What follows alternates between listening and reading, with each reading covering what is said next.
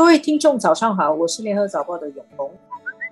我是李慧玲。我们今天聊一个这几天在新加坡的读者里面蛮蛮关注的一个话题，国际媒体也有挺多报道的，就是香港的珍宝海鲜坊，它出事情了。在疫情的冲击下，这个珍宝海鲜坊因为亏损，所以呢就没有办法继续经营。然后上个星期二。他的母集团宣布说要把它从香港用拖船拖到南中国海去维修，结果没有想到星期六就遇到风浪，然后星期天这个有四十年历史的珍宝海鲜坊就沉没在南中国海一千米深的海底面。这件事情引起了很多人关注，大家觉得惋惜，然后又勾起了很多对于珍宝海鲜坊的回忆。你对这个珍宝海鲜坊有什么样的记忆？说来很奇特，我第一次知道香港有一个珍宝海鲜坊，是在我小学的英语的读物里面，里面有各种故事，然后其中有一个是讲到这个香港的 floating restaurant。我还记得，他说哇，很大的，有几层楼啊，在里面吃海鲜啊，然后做成很像皇宫这样。哎，那是我对珍宝海鲜坊的第一个记忆。后来我有看周星驰的电影《食神》，记得那有一个浮在海上的那个大酒楼啊，这个是我对珍宝海鲜坊的记忆。慧玲，你呢？你还住在香港工作过，你去过香港的海鲜坊吗？老实说，我在香港工作的时候是完全没有去这个珍宝海鲜坊。但是小时候去香港旅行的时候是，呃，好像这个是一个旅游的一个景点，旅行社可能会安排去，所以我有这样的记忆，在那边拍照。珍宝海鲜坊其实也不一定是很多香港人的集体记忆的一部分啊，因为它其实是一个消费的一个场所，而且老实说，我对那个海鲜坊的整个外观，还有它的设计，它的整个气质，我我没有特别的欣赏。你看，它这个是在七十年代建成的嘛，它整个就是在。英国殖民的这个时代，他当时因为要吸引游客嘛，这个是生意来的，反映的是一种对中国风格的一种非常表面化的理解和改造。我我我同意，非常同意。从现在的审美角度来说，其实是不会很美的，是是有点难看。然后它里面就很多什么皇宫的样子啊，据说它里面有一个象征皇帝的龙椅啊，然后还有那种。九龙图啊，其实它传达一种挺封建的那种气息。对，它就是一个在那个年代一种对 China 的解读嘛，它就让你有这样的一个体验呢。这个也是一个商业化的一个手法了。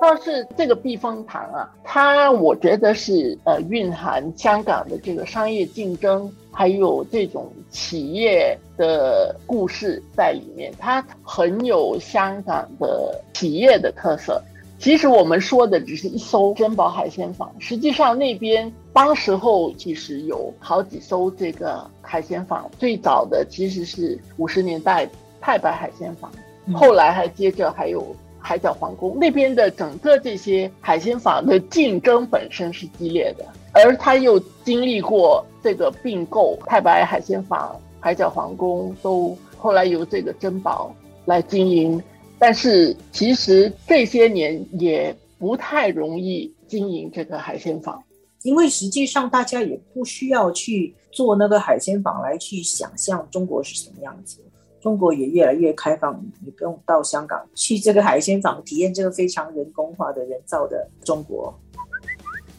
他这次他的沉默，其实一个是大家很惋惜，另外一方面有有有很多人就猜测说，呃，他怎么会这么短时间里面刚刚从香港拖出去没几天，在南国南中国海就沉没了？那么那些专家呢就会比较谨慎，他们说，哦，南中国海上面海浪难测。然后这个海鲜坊它太高，它不是一一般的船，它是好几层楼嘛，本来是可以呃容纳两千多名食客的，但是也有不少人其实就怀疑它的母集团实际上是就是把它拖到那边去弃置在这个公海上到很深的地方，所以也就很难打捞。当然我们没有什么权威说法，只是说网上有这种猜测啦，就很多人觉得说大概就是那个船东呃。处置这个已经没有办法给它带来商商业价值的这个这个海鲜坊。这个船在公海这样子沉没，如果还有牵涉到保险啊什么，这个应该会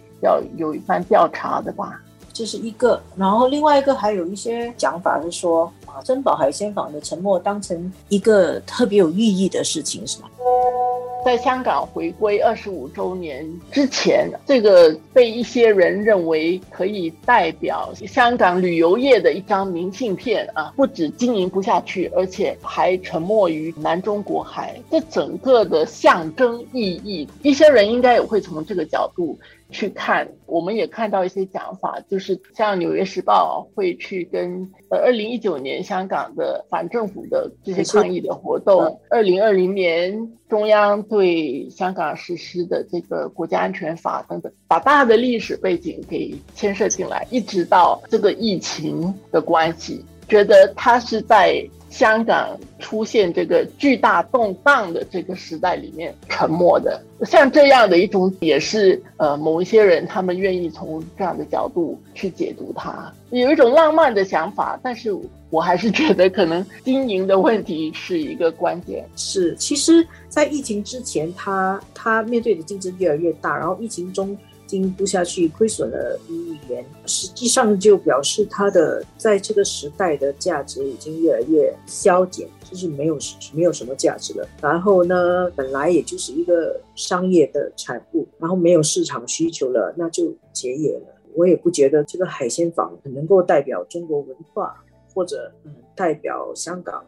市民的精神。那现在其实大家要去体会。中国是什么样子都不用去那个海鲜坊。